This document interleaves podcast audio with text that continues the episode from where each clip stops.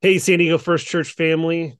Welcome to our Connecting Points podcast here at San Diego First Church. We are looking at connecting the points between what uh, Reverend Mark Maddox preached on this last Sunday in the First Corinthians passage with uh, this passage in Matthew chapter 5, starting in verse 21 through 37. As always, I am joined by our lead pastor, D. Kelly. D, good to be with you today. Thanks, Matt. As always, good to be with you. Uh, D, uh, certainly you did not preach uh, this Sunday, and uh, so that was we were able to take in the the sermon as congregants uh, this Sunday. Um, would love to know kind of your uh, and Mark did a phenomenal job, I should say, just out of the gate uh, of preaching out of First Corinthians, a, a, a difficult passage, but a good passage, some hard truths um, that need to be uh, heard once in a while. Um, but would love your Im- kind of your impact and how you connect what uh, Dr. Maddox preached on Sunday to uh, this passage in Matthew. Yeah, I agree with you. It was uh, really nice to hear Mark and listen to him unfold uh, the Corinthians passage in chapter three.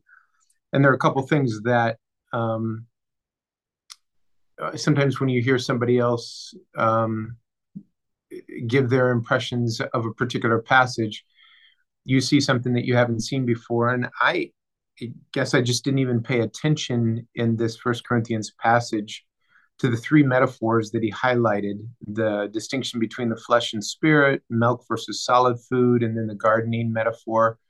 Um, that all of those pieces of imagery kind of gave a different take on the same topic over and over again, trying to get at um, the issues of unity versus disunity. And um, kind of it felt to me almost like what are the symptoms that we are exhibiting when we're not growing in a healthy fashion um, as God has called us to be followers and disciples.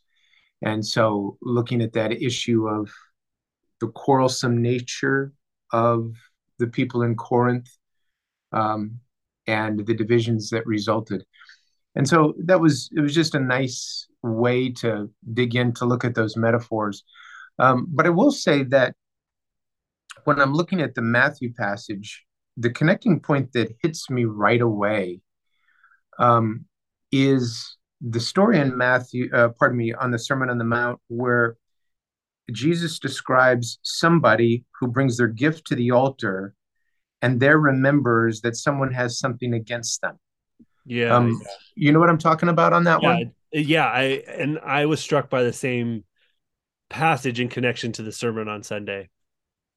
Well, fantastic. Then I'm going to let you jump in first here and tell me why that jumped off the page to well, you as a connecting point. Yeah, I, I, and I've heard you preach on this passage before, and and I think you and so you have plenty of insight on this passage in a way that um, I think is incredibly insightful.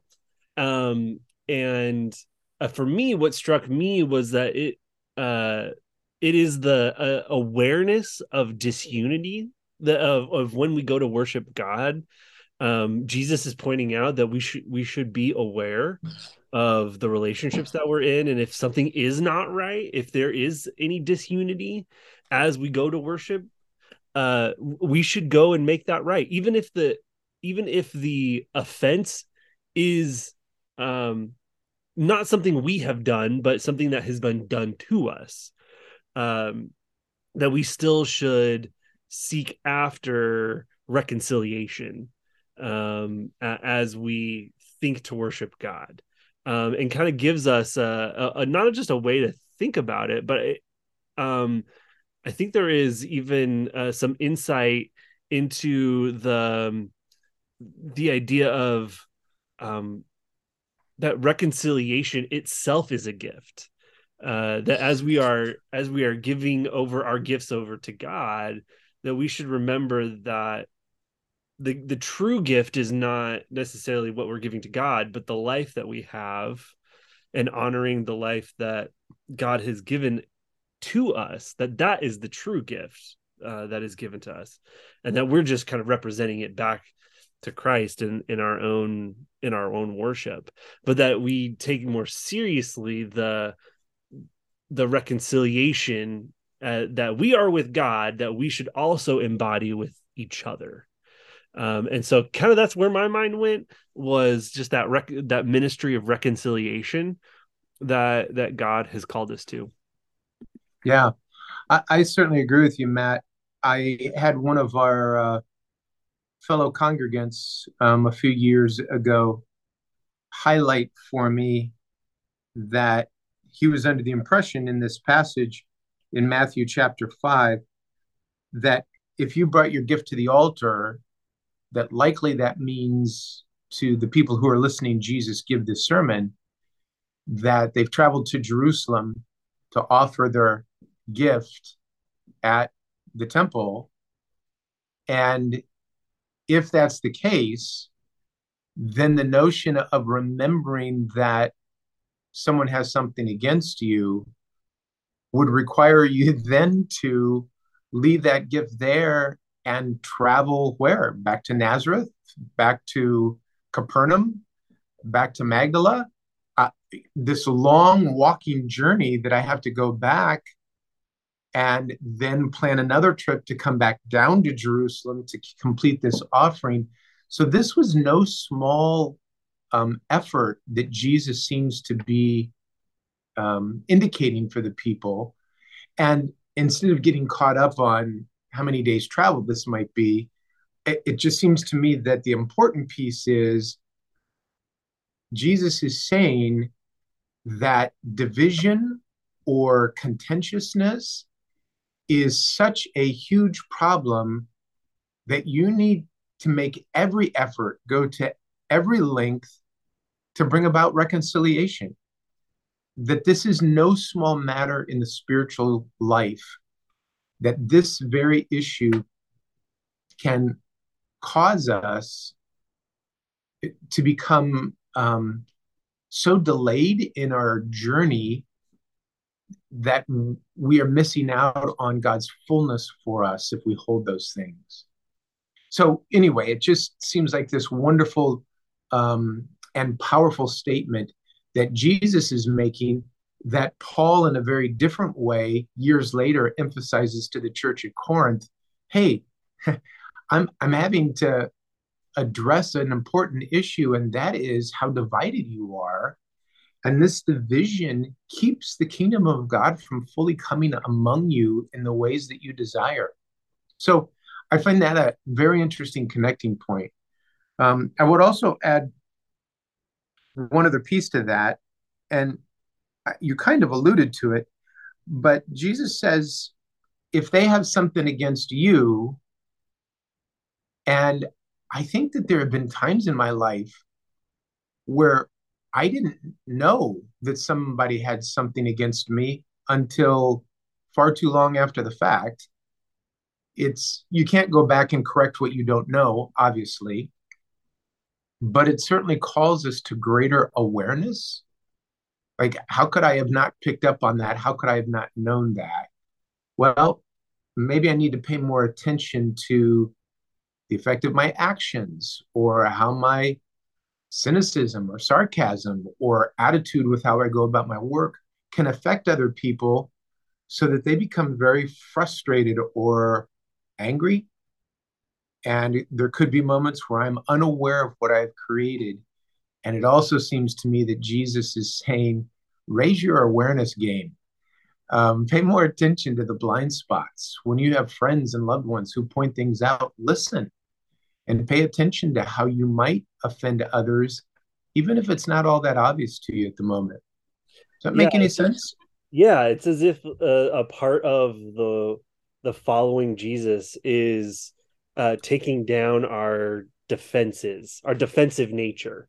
That like we want to uh, be like okay and safe and and not have those challenges to our behavior or challenges to the way that we might have hurt somebody like we were very quick as humans just to like build the walls and go like well it's not me it's them and I think that this first part of the the passage, and I think the other four kind of um, uh, uh, uh, things that Jesus addresses in this passage that of uh, adultery and lust, that of divorce, that of swearing, that uh, like not swearing as in cursing, but swearing as in like uh, promising or uh, uh, giving an oath. Um, they they have a lot to do with like defensiveness. That there's a challenge to um, how we look at each other and how we how we relate to one another. Are we objectifying one another? Are we and th- those are ripe for like our own defensiveness of going like, well, um, there could be a lot of victim blaming in those situations, or a lot of like, well, it's not me, it's her. Uh, and and I think across the board in in these in these four um, moments in Christ's teaching, it, it is a, a, a deep sense of awareness of how your actions or uh, the way you speak to one another or the way that you puff up uh, it, it distracts from the kingdom or it, yeah. it enables you to miss the the whole of what's going on and uh and hurt others in the meantime of of creating more disunity in, in one's behavior or speech or uh, just in the way that we are uh, um, uh, can lust over people and items and lifestyles and patterns and wealth and all that kind of stuff. So I, I think it is a real check on uh, our own awareness and our own, uh, uh we might say, emotional intelligence. Yeah, uh, that's a great phrase that's been used more recently and probably um, in a very good way to raise our own awareness. I think one of the um, kind of go to problems of humanity is self justification. And um, when that then becomes part of the journey of faith of Christians, one of the self justification um, tactics is to point to the ways in which we are fulfilling the law. Um, Psalm 119 was another one of the readings for this week, and Psalm 119, the longest um, psalm in uh, scriptures, goes on and on and on about keeping the law, the word of the Lord, the law of the Lord, the precepts of the Lord. I meditate on them day and night. But it's easy to forget that the whole purpose of the law is to lead us to love God and love others. And so the division in the Corinth the Corinthian church and the kind of issues that Jesus addresses on the Sermon on the Mount is zeroing in on how we treat others and betray our lack of understanding that the whole purpose of the law was to guide us toward being better at loving other people, not using the law to justify ourselves. Yeah. And in order to do that, I think you spot on that phrase that's becoming more and more popular. We have to have greater awareness, greater emotional intelligence, um, so that we can perceive those things that are hindering that from happening. Yeah, not that it is another thing to fulfill, but it is a a greater way of of fulfilling that gift of love. Absolutely. It's not a like a so now you have to become aware so that you fill another role or another this is another a hoop to jump through or another way to feel bad about yourself, but rather a, a, way of of greater engagement of the task of love. Yeah. Yep. And the corresponding blessing that comes with love.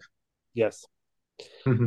Well, D, there, this is a, a a whole place that we could uh, gather and learn more from the intersection between First Corinthians and Matthew.